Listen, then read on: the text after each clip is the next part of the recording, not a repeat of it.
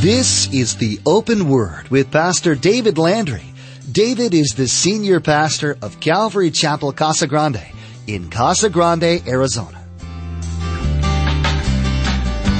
The interesting thing that in everything that Paul writes, everything I believe that Paul lives, he lives to the glory of God. And you and I need to be that way. That everything about our lives needs to be to the glory of God. Whatever our hands find to do, to do it as unto the Lord.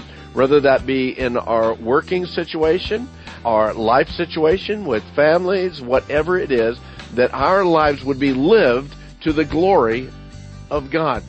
When you go throughout your day, do you think about how all you do should be for the purpose of glorifying God? Pastor David will be teaching through Romans about glorifying God. The apostle Paul is saying in this text that there are many ways you can glorify Him. The only way you can glorify God is if you hold fast to the hope of God. Eternity stands before you. He is the God of hope. So when you get hindered or discouraged about glorifying God, focus on hope and receive joy. Let's join Pastor David in the book of Romans chapter 15 verse 7 for part one of our message entitled Abounding in Hope. Therefore receive one another, just as Christ also received us, to the glory of God. The interesting thing that in everything that Paul writes, everything I believe that Paul lives, he lives to the glory of God. And you and I need to be that way that everything about our lives needs to be to the glory of God. Whatever our hands find to do, to do it as unto the Lord. Whether that be in our working situation, our life situation with families, whatever it is, that our lives would be lived to the glory of God. Beloved, that's the reason we were created. God created us for His glory. And we ought to be living our lives again in a way that's going to give Him glory in every aspect of it. And we want to continue reading on here in verse 8. He says, Now I say that Jesus Christ has become a servant to the circumcision for the truth of God to confirm the promises made to the fathers, and that the Gentiles might glorify God for his mercy, as it's written. For this reason I will confess to you among the Gentiles and sing to your name. And again he says, Rejoice, O Gentiles, with his people. And again, Praise the Lord, all you Gentiles, laud him, all you peoples.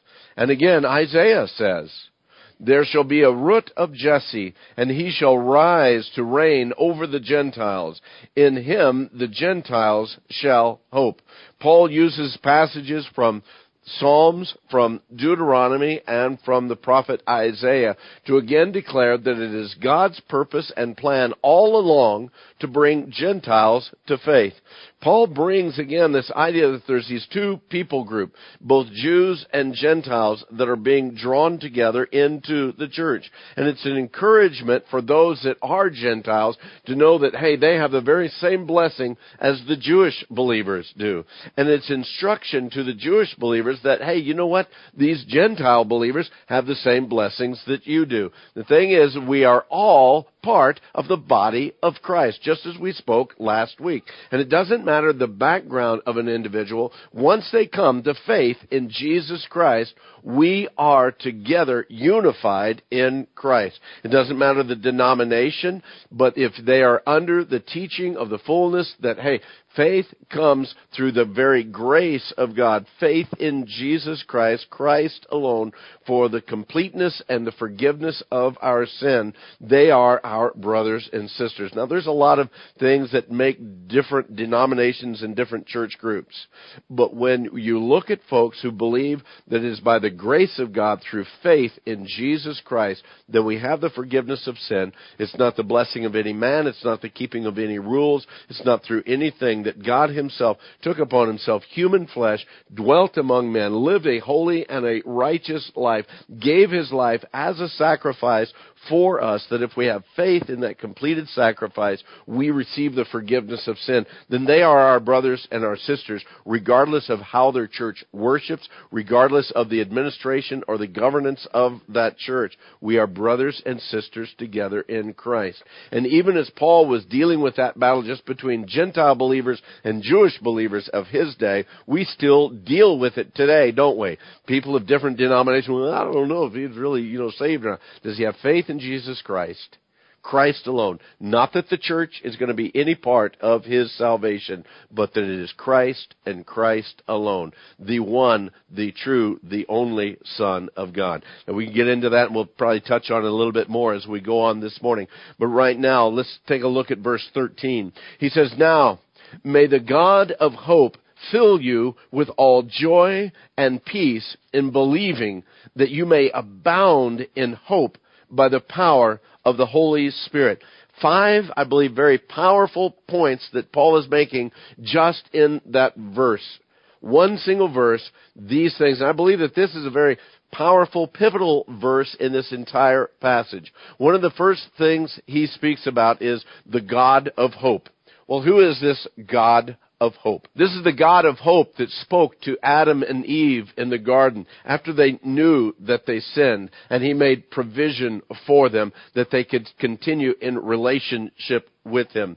This is the God of hope that spoke to Noah and his family after destroying the entire earth and says, whenever you see that rainbow, you can have hope and the knowledge that I'll never destroy the world again in that way. This is the God of hope that spoke to a man named Abram living in a pagan culture involved in the pagan worship of his day and says, come here, I'm going to take you out of that and I'm going to show you a land that you've never seen. And through you, I'm going to bless the entire world. This is the God of hope that spoke to a young man by the name of Joseph, whose family had turned against him. His brothers sold him into slavery. And in the very depths of an Egyptian prison, this God of hope says, if you continue to trust me, I will preserve you. And God raised him from prison to the palace and again made him influential not only in saving the Egyptian culture of the day, but even his family that had turned against him. This is the God of hope that spoke to Israel after they had been slaves in Egypt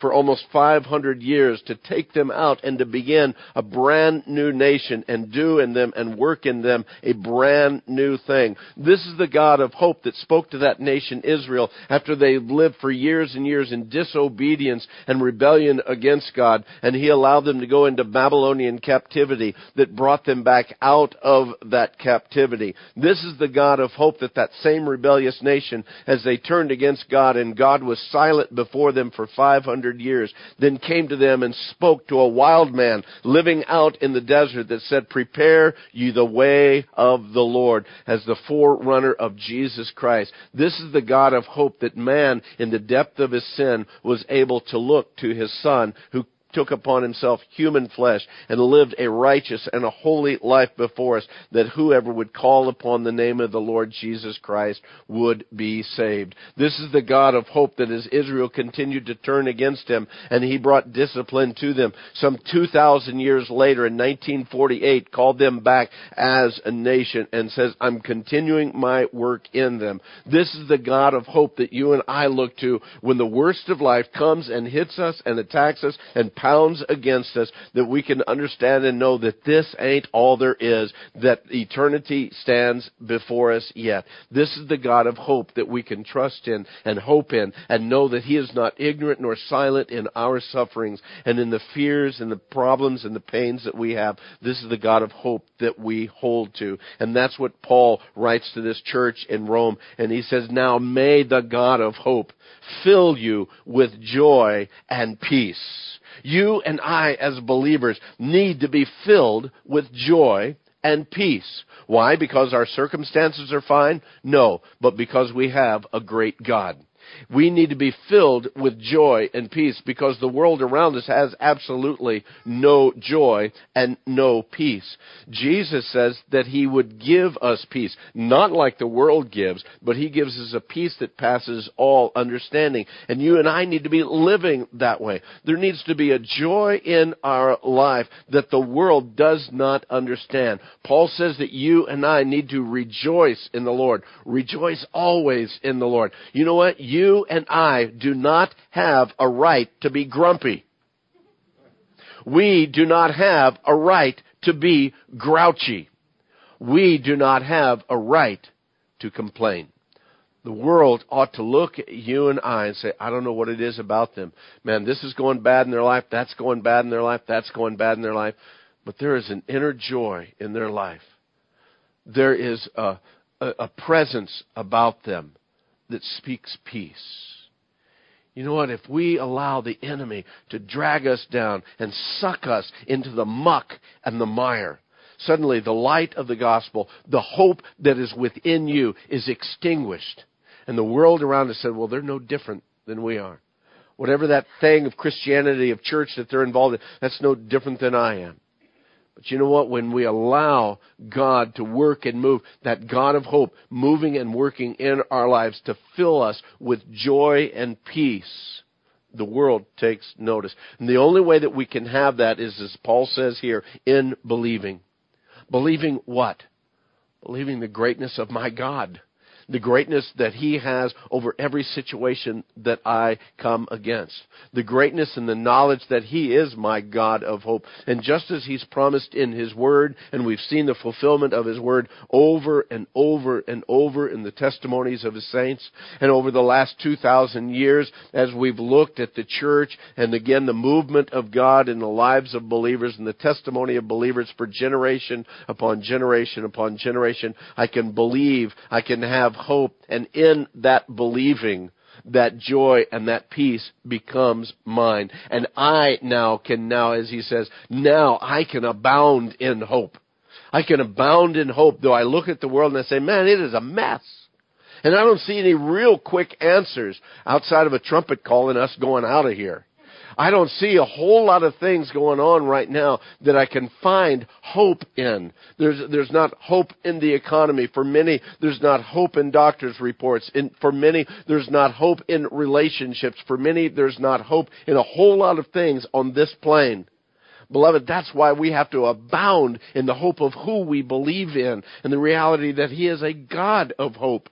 And you and I need to be living in that way, that there is that that anticipation, not anxiety, no, this anticipation of the knowledge that our God is going to intercede and He will do supernaturally in our life things that we could never even begin to imagine. And that's why He says it is done by the power of the Holy Spirit the work and the move of the Holy Spirit in the church today is to bring into the church and into the lives of every individual believer dunamis, that Greek word for power. We get the word dynamite from.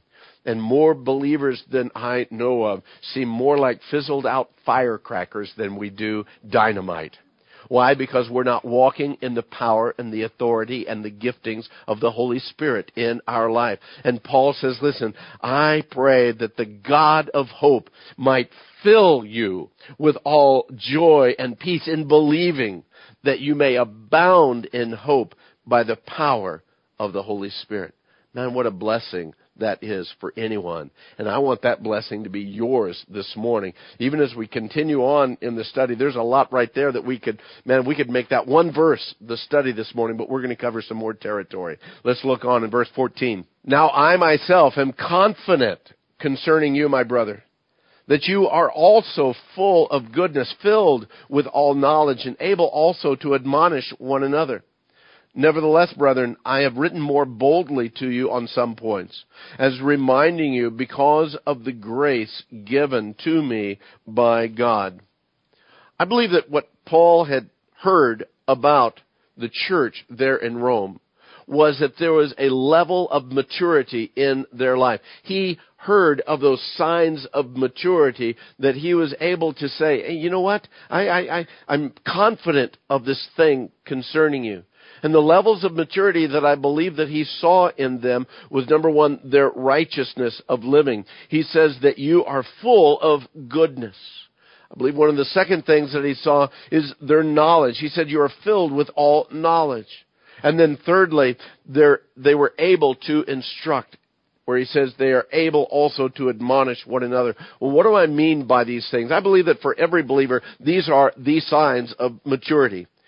And to have one without the others is immaturity. You really need to have all three to be able to look and see and, and understand that I am a mature person in Christ. Let's look at the first one first. The idea of righteousness. You and I, as a believer, if we claim Jesus Christ as our Lord and Savior, we ought to be walking in righteousness. We ought to be doing the right stuff.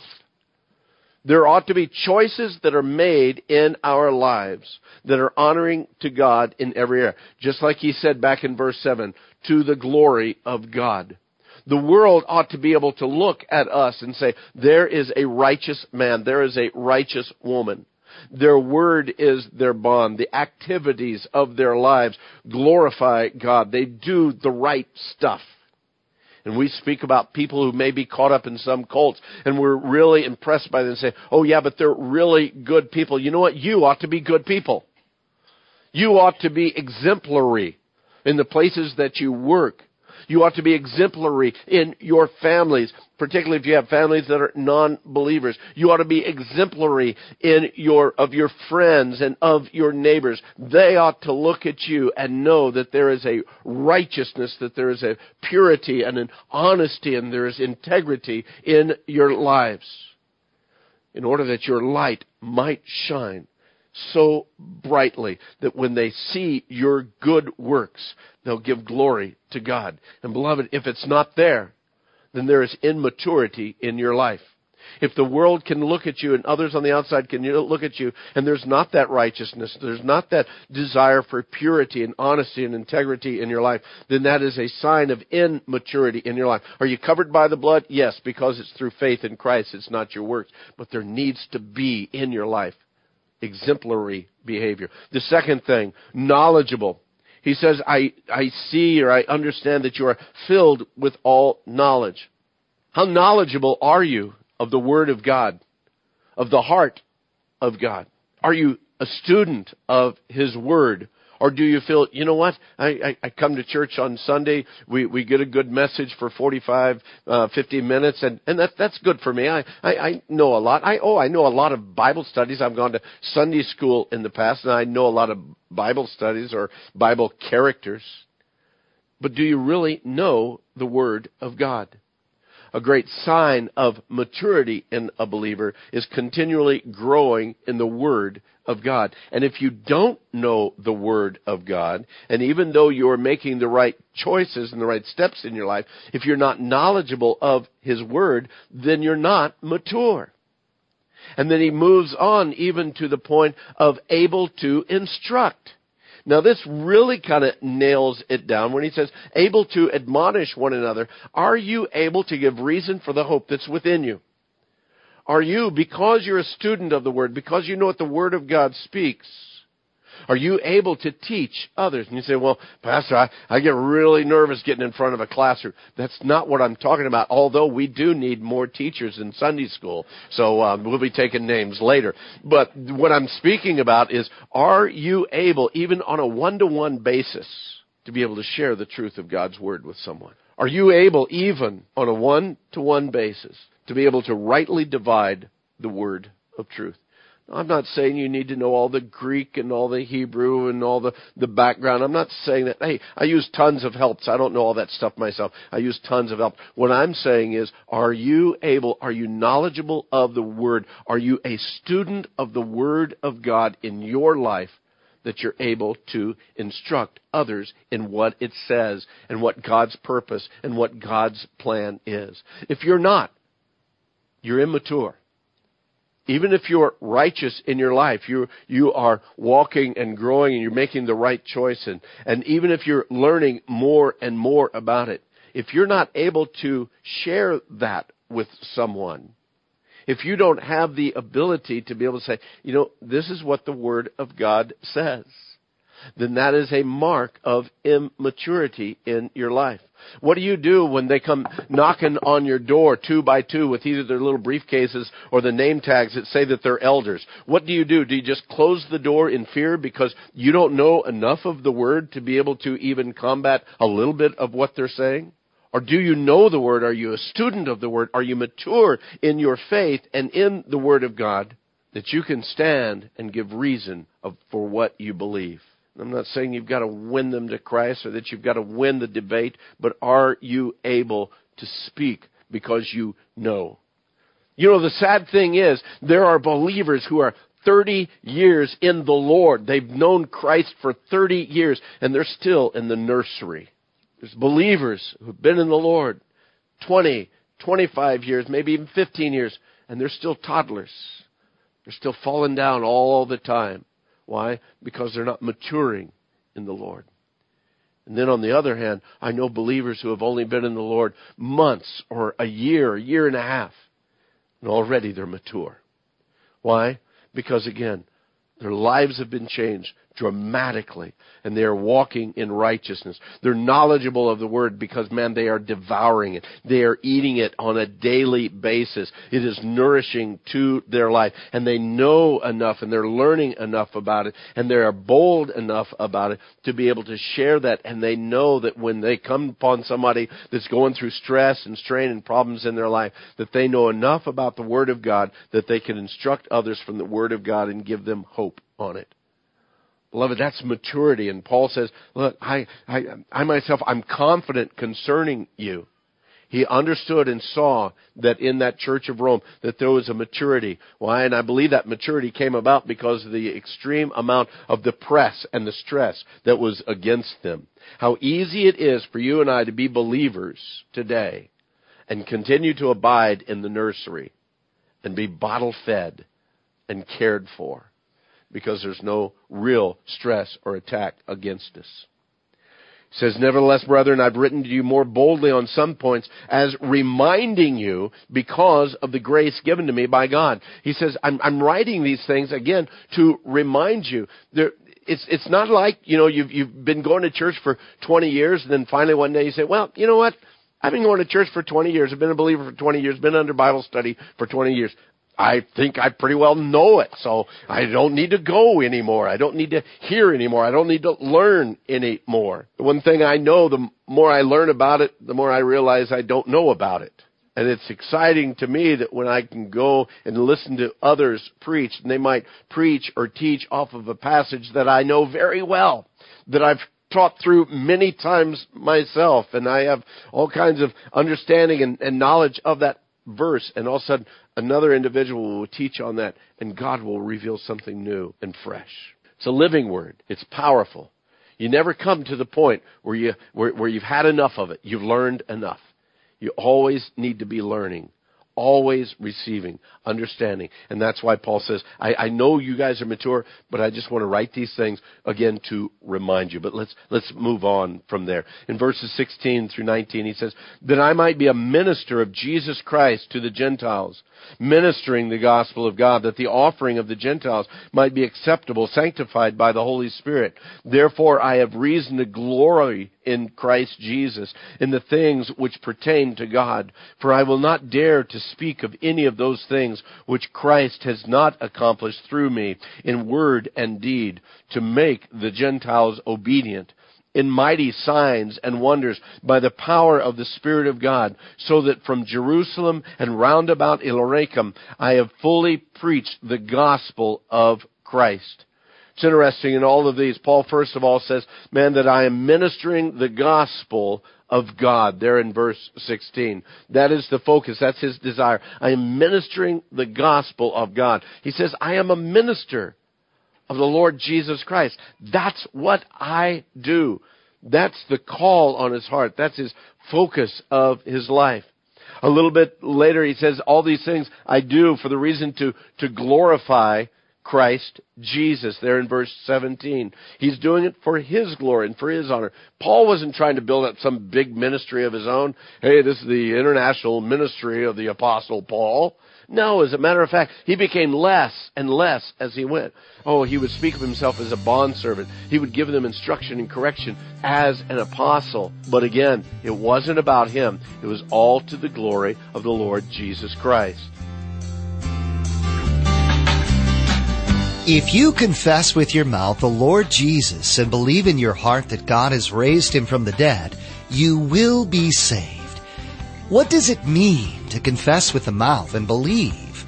Well, Pastor David will answer these questions and more as he teaches through the book of Romans. You can get a free copy of today's teaching at our website. Simply log on to www.theopenword.com. That's theopenword.com. Although the open word is a huge blessing, we pray that it's not your only source for the teaching of the Word of God. It's our hope that you're attending a church that teaches God's Word from beginning to end. If not, we'd like to invite you to join us at Calvary Chapel of Casa Grande for worship on Saturday evenings, Sunday mornings, or Wednesday evenings. For service times, driving directions, and more information, log on to theopenword.com and then follow the link to the church website. Finally, we want to encourage you to follow us on Twitter at The Open Word Radio or log on to theopenword.com and follow the link right there on the homepage. Well, that's all the time we have for today. You've been listening to The Open Word with David Landry. Please join us next time as Pastor David continues teaching verse by verse through the book of Romans. That's next time on The Open Word.